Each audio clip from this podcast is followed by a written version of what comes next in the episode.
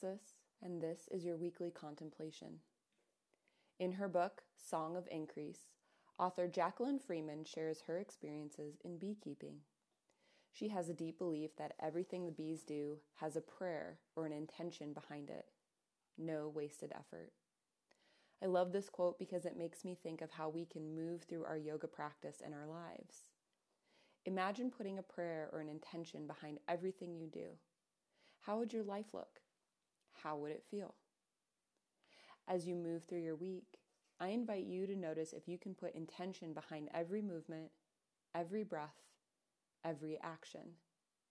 How does that change your week? I'm Alexis, and this is your weekly contemplation.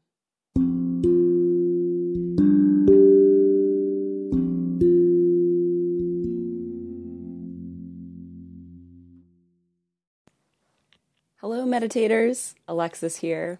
I wanted to thank all of you for tuning in to Wild Blue Yonder Meditations.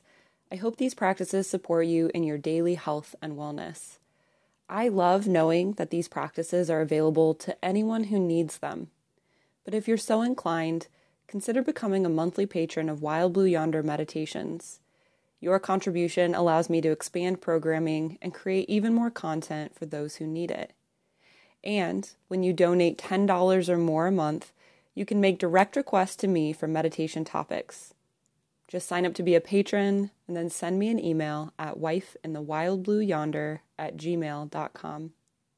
Thanks again for your support, and I look forward to meditating with you again.